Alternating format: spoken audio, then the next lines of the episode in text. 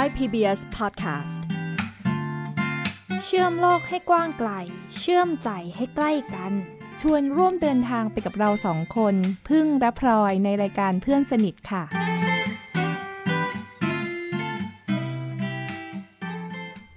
น้องพลอยวันนี้มีเรื่องซีเรียสอยากชวนคุยเสียงก็มาแบบซีเรียสเลยนะเรื่องเกี่ยวกับการล่วงละเมิดทางเพศคนพิการมันไม่ค่อยได้มีใครพูดถึงนะแต่มันเป็นเรื่องสำคัญของพลอยว่าทุกๆชีวิตเลยแหละมันเป็นเรื่องของสิทธิของร่างกายของเราด้วยอะจริงๆประเด็นเนี้ยผู้หญิงทุกคนก็ควรจะตระหนักเนาะว่ามันมีอันตรายอยู่ตรงไหนแล้วก็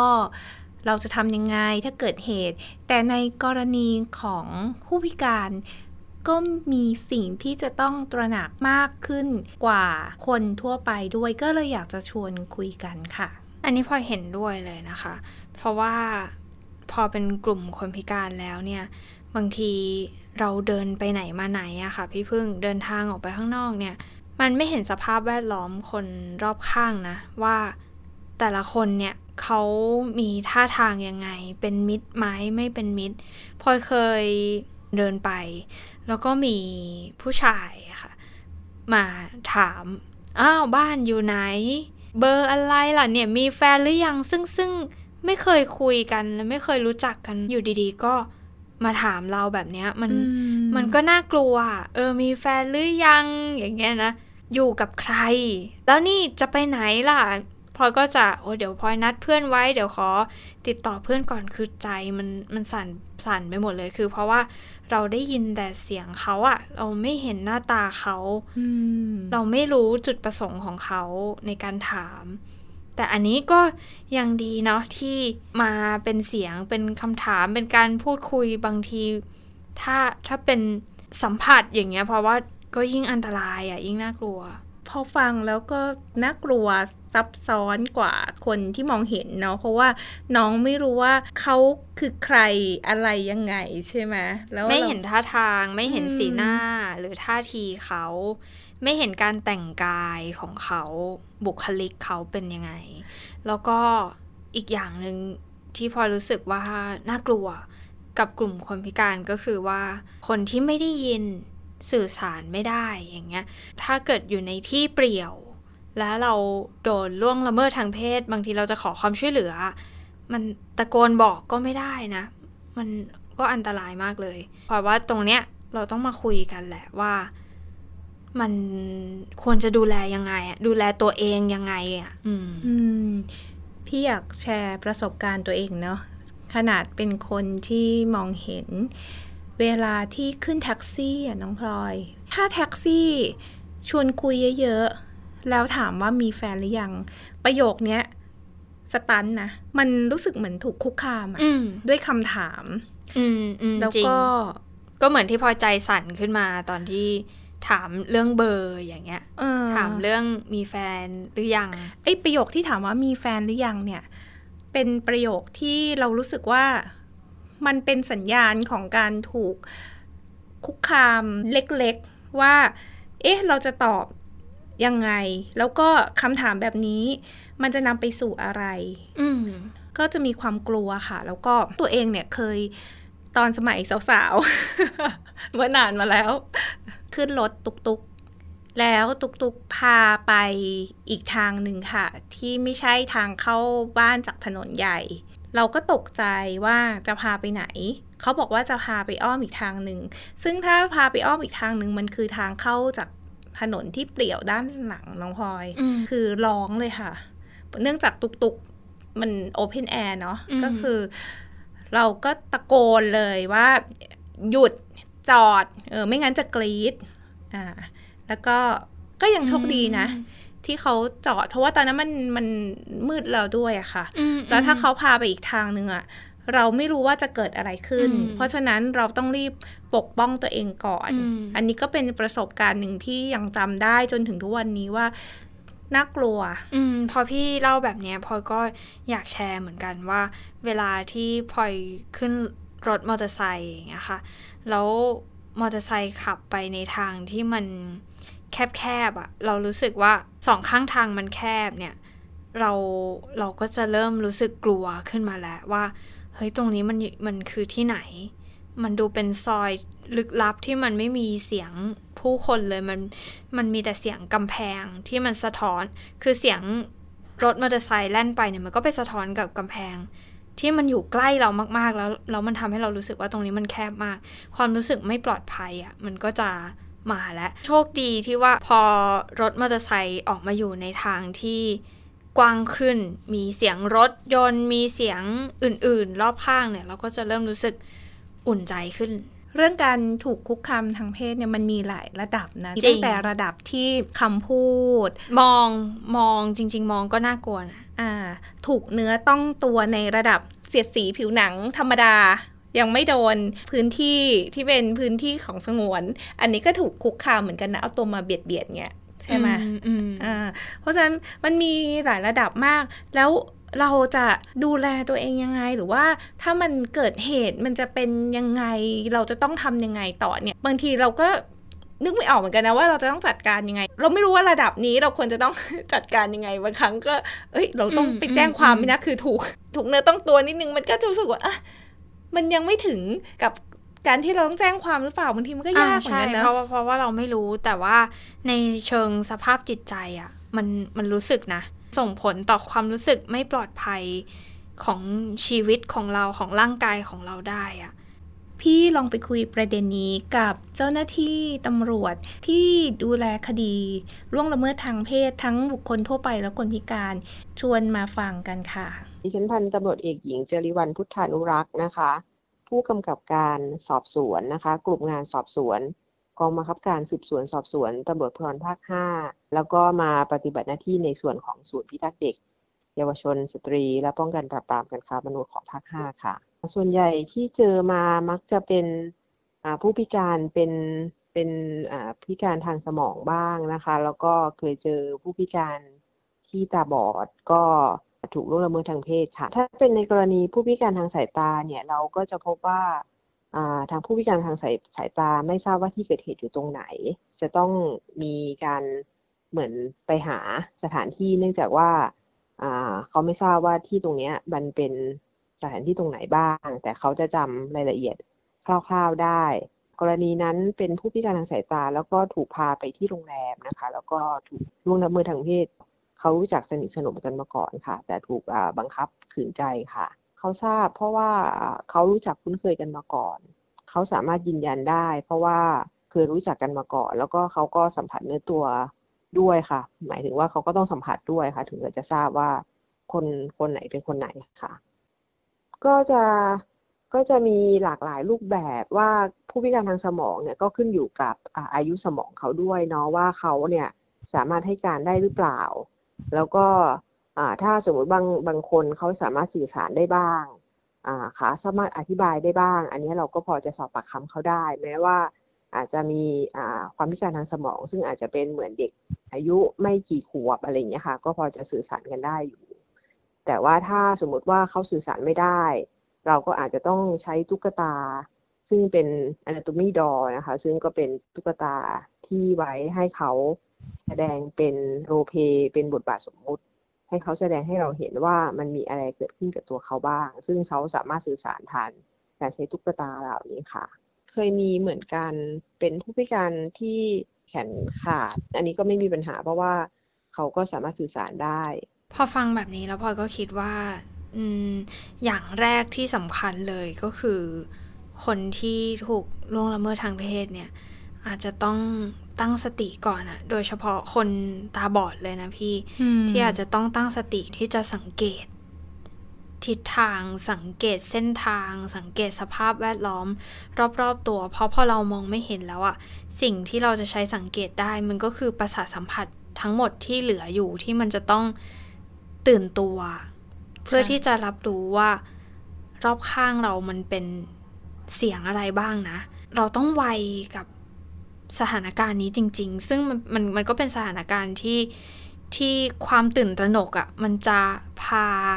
ใจเราให้แกว่งไปอยู่แล้วอ่ะแต่ว่าเราก็ต้องมีสติมากๆกับการจดจำรับรู้สถานการณ์รับรู้เหตุการณ์รับรู้สภาพแวดล้อมรอบๆตัว สิ่งที่พี่คุยกับคุณตำรวจแล้วน่ากลัวก็คือว่าโดยส่วนใหญ่คดีล่วงละเมิดทางเพศเกิดขึ้น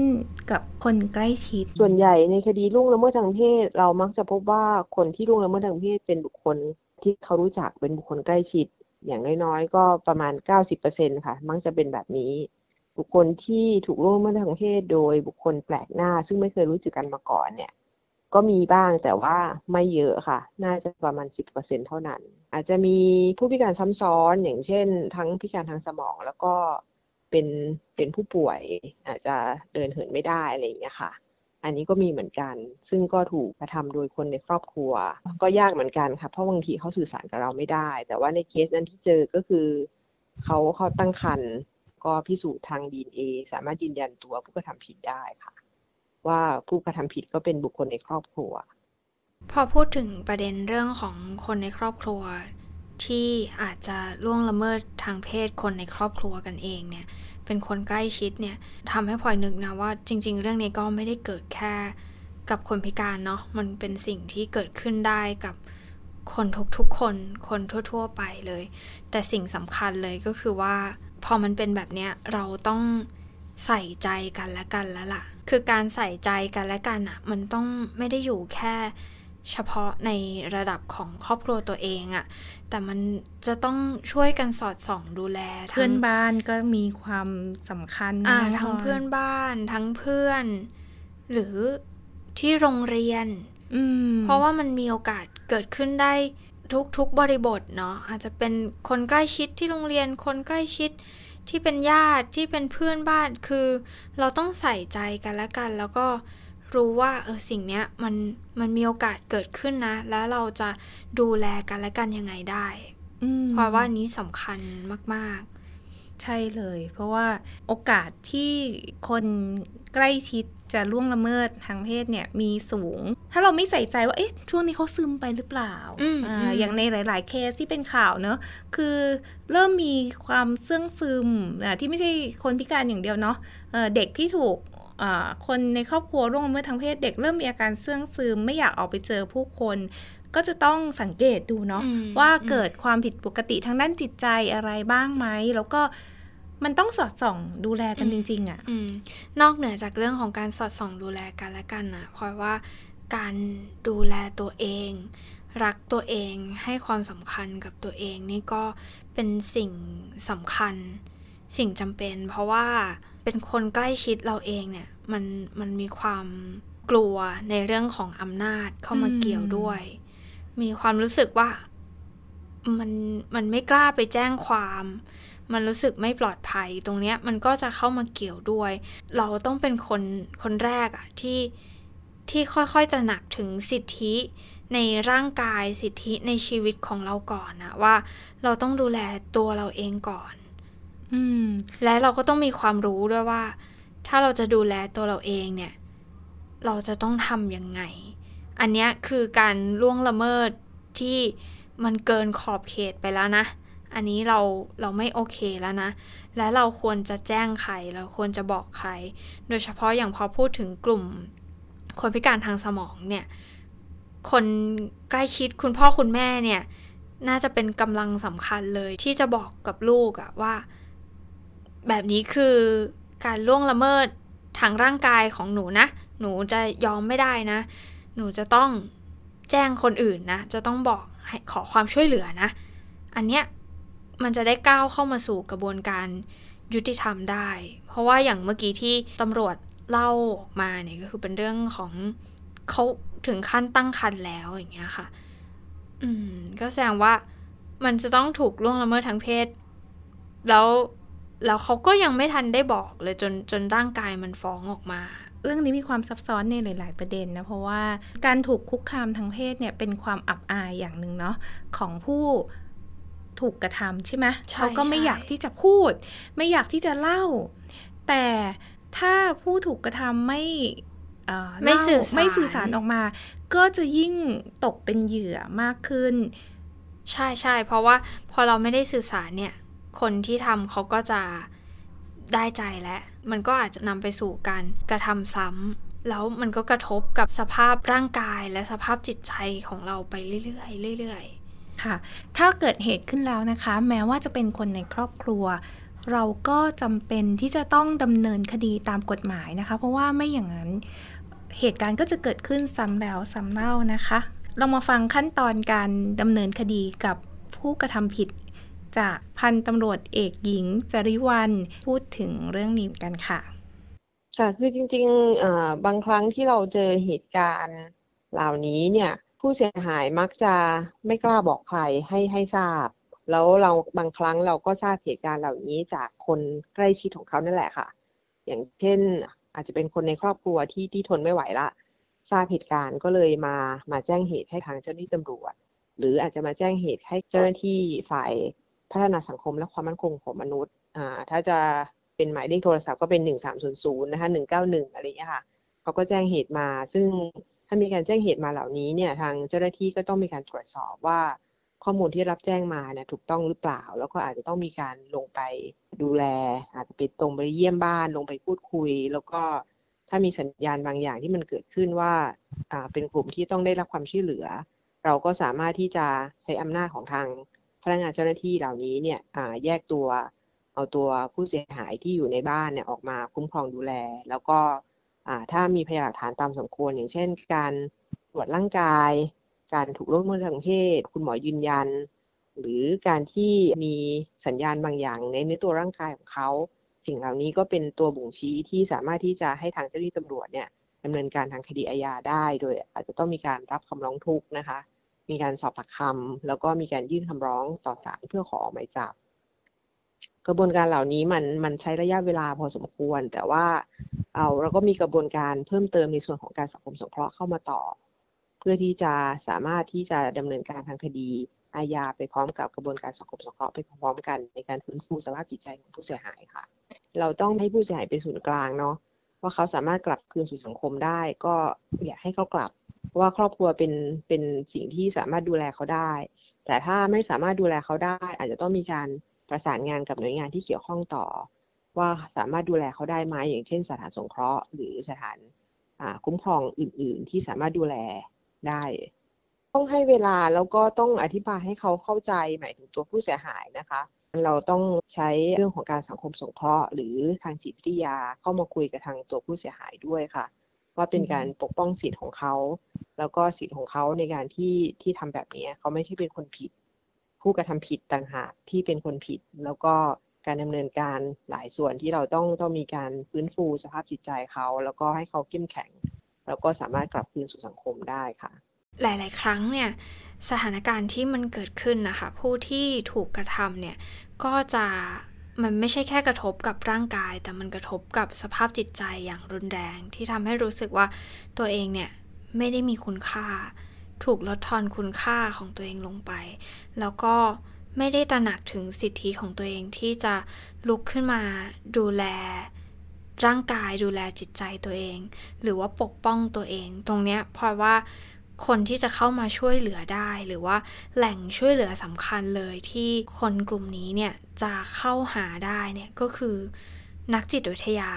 จิตแพทย์หรือนักสังคมสงเคราะห์ค่ะที่จะเข้ามาช่วยฟื้นฟู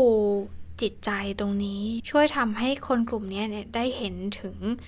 ศักยภาพของตัวเองถึงสิทธิของตัวเองอะที่จะลุกขึ้นมาดูแลปกป้องร่างกายตัวเองปกป้องชีวิตของตัวเองแล้วการดำเนินคดีมันถึงจะเริ่มต้นได้เพราะว่าถ้าเกิดมันไม่ได้ไปสู่กระบวนการแจ้งความการฟ้องร้องการดำเนินคดีมันไม่เกิดมันก็เกิดได้ยากเนาะเพราะฉะนั้นสิ่งสำคัญเลยก็คือการตระหนักเนี่ยแหละว่ามันดำเนินคดีได้นะมันแจ้งความได้นะแล้วมันจำเป็นจะต้องแจ้งความด้วยมันสมควรที่จะต้องดำเนินคดีด้วย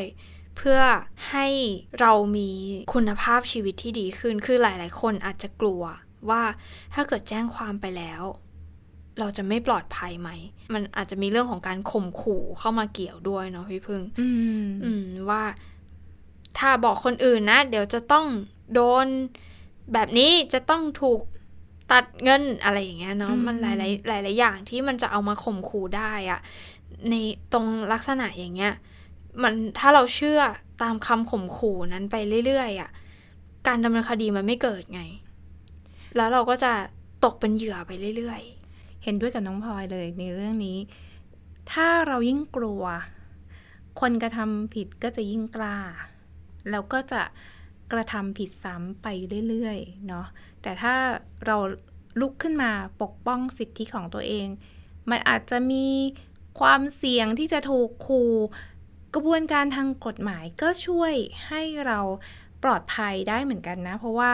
เขาก็จะแยกผู้ถูกกระทำผู้ตกเป็นเหยื่อออกมาจากสภาพแวดล้อมที่เสี่ยงต่ออันตรายนะคะเพราะฉะนั้นถ้าเกิดเหตุอะไรขึ้นมาแจ้งความเถอะค่ะเพื่อรักษาสิทธิ์ของตัวเองเนาะเพราะว่าสิ่งสำคัญเลยก็คือการที่เราต้องเข้าถึงแหล่งช่วยเหลือให้ได้อะพี่พึ่งเข้าถึงแหล่งช่วยเหลือเบื้องต้นให้ได้เพราะว่าพอเราถูกข่มขู่ในตอนแรกแล้วเนี่ยส่วนใหญ่ก็จะไม่กล้าบอกใครเนาะมันมีทั้งความกลัวมีทั้งความอายหลายอย่างอะที่มันอัดแน่นอึดอัดอยู่ในใจอะแต่ถ้าเราได้มีโอกาสปรึกษาใครสักคนหนึ่งที่ไว้ใจได้อะอาจจะเป็นนักจิตวิทยาเป็นนักสังคมสงเคราะห์หรือว่าเป็นพี่น้องเป็นเพื่อนเป็นใครสักคนหนึ่งที่ไว้ใจได้และให้คำตอบเราได้พาเราก้าวไปสู่กระบวนการยุติธรรมได้อะตรงเนี้ยแรงเราก็จะมานะเพราะว่าพอเราสับสนพอเราอึดอัดเราคิดอยู่คนเดียวอ่ะมันก็จะถูกคุกคามไปเรื่อยๆอ่ะเรื่องเนี้ยมันคุกคามทั้งกายทั้งใจเรื่องนี้เป็นเรื่องที่เราจะต้องสร้างความตระหนักรู้ทั้งกับคนพิการเองเนาะแล้วก็คนในครอบครัวคนพิการที่จะต้องสร้างความตระหนักรู้กับทุกคนนะพลอยว่าไม่ใช่แค่คนพิการเมื่อเกิดเหตุถูกล่วงละเมิดทางเพศขึ้นน่ะทุกคนควรจะปกป้องสิทธิ์ของตัวเองใช่ปกป้องสิทธิ์ของตัวเองและปกป้องสิทธิ์ของคนที่ถูกล่วงละเมิดทางเพศคนนั้นจะเป็นใครก็ตามมันเป็นสิ่งที่มันไม่ควรจะเกิดกับใครเลยพี่เคยได้ยินนักเรียนตาบอดหลายคนเนี่ยเล่าเหตุการณ์เวลาขึ้นรถโดยสารสาธารณะนะทั้งรถสองแถวนะโดนผู้โดยสารคนอื่นมาเรียกว่าแตะอ่างอะทำเป็นเบียดเนียนๆแล้วก็โดนหน้าอกเนี่ยนะเขาก็ต้องปกป้องตัวเองด้วยการเอาเป้มาไว้ข้างหน้าเนาะหรือว่าขึ้นรถแท็กซี่ก็มีแท็กซี่บางคันที่แอบลวนลามด้วยการนำมือมาสัมผัสบริเวณขาอย่างเงี้ยแล้วก็อีกเคสหนึ่งก็คือว่ายืนเรียกแท็กซี่อยู่นะแล้วก็มีแท็กซี่ที่ไม่ดีอะค่ะมาจอดแล้วก็เอามือเอื้อมมาแตะห่างหน้าอกแล้วก็ขับหนีไปเลยซึ่งเขาก็ไม่รู้ว่าเขาจะทำยังไงตรงเนี้ยได้คุยกับทางพันตำรวจเอกหญิงจริวรรณบอกว่าเคสแบบนี้นะคะจริงๆแล้วแจ้งความได้นะเพียงแต่ว่าจะต้องเก็บพยานหลักฐานที่อาจจะต้องมีคนที่แวดล้อมอยู่ตรงนั้นเป็นพยานอะไรเงี้ยนะคะคือนิดหน่อยก็แจ้งความได้ทั้งนั้นนะหรือขึ้นรถแท็กซี่เวลานี้ถ้าเราจะต้องขึ้นรถสาธารณะนะคะก็จะต้องมีการบันทึกเนาะถ่ายรูปไหมใช่แล้วก็น่าจะต้องถ่ายรูปป้ายทะเบียนหรือว่าให้คนช่วยดูป้ายทะเบียนให้หน่อยหรือว่าถ้าเราแบบเกิดเหตุในที่สาธารณะในเวลาไหนช่วงเวลาไหนอะไรเงี้ยค่ะก็แจ้งความได้หมดเลยนะนิดหน่อยถูกแตะอ่างอะไรโดนคือการที่โดนใครมาสัมผัสเนื้อต้องตัวทั้งไม่ใช่คนพิการนะคนทั่วไปเนี่ยแจ้งความได้นะเพราะว่าถือว่าเป็นการล่วงละเมิดทำอนาจารอะไรอย่างเงี้ยเนาะซึ่งมันก็มีหลายระดับนะคะอย่าปล่อยไปเพราะว่าผู้กระทำผิดเนี่ยจะยิ่งกระทำต่อคนอื่นๆต่อไปด้วยเนาะพูดถึงเรื่องถ่ายรูปนะเคยมีคนตาบอดคุยกับพลอยเหมือนกันบอกว่าจริงๆแล้วเราควรจะมีกล้องที่มันถ่ายอยู่ตลอดเนี่ยติดตัวเราไปด้วยกล้องหน้ารถหรือว่ากล้องอะไรก็ตามติดตัวเราไปเพราะว่าบางทีเราไม่เห็นไงคะบางทีถ้าเกิดมันเกิดเหตุอะไรขึ้นอย่างเงี้ยเราไม่มีสิ่งที่มันบันทึกเป็นหลักฐานได้รูปพรรณสันฐานอะไรต่างๆแต่กล้องเนี่ยถ้ามันติดตัวเราอยู่เนี่ยมันถ่ายได้ทันทีซึ่งเดี๋ยวนี้มีเทคโนโลยีหลายๆอย่างเนาะที่จะเข้ามาช่วย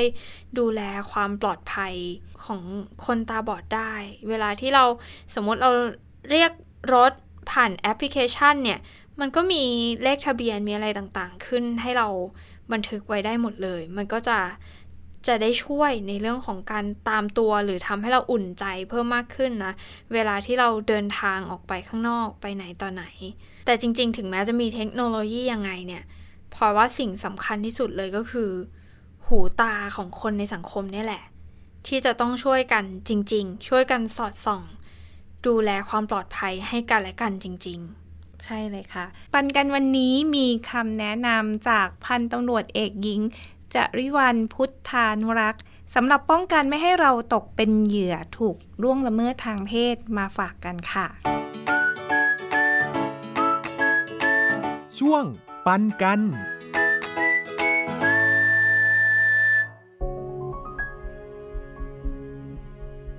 การข่มขืนที่เกิดขึ้นได้เนี่ยถ้ามีโอกาสผู้กระทำผิดก็สามารถฉกฉวยโอกาสนั้น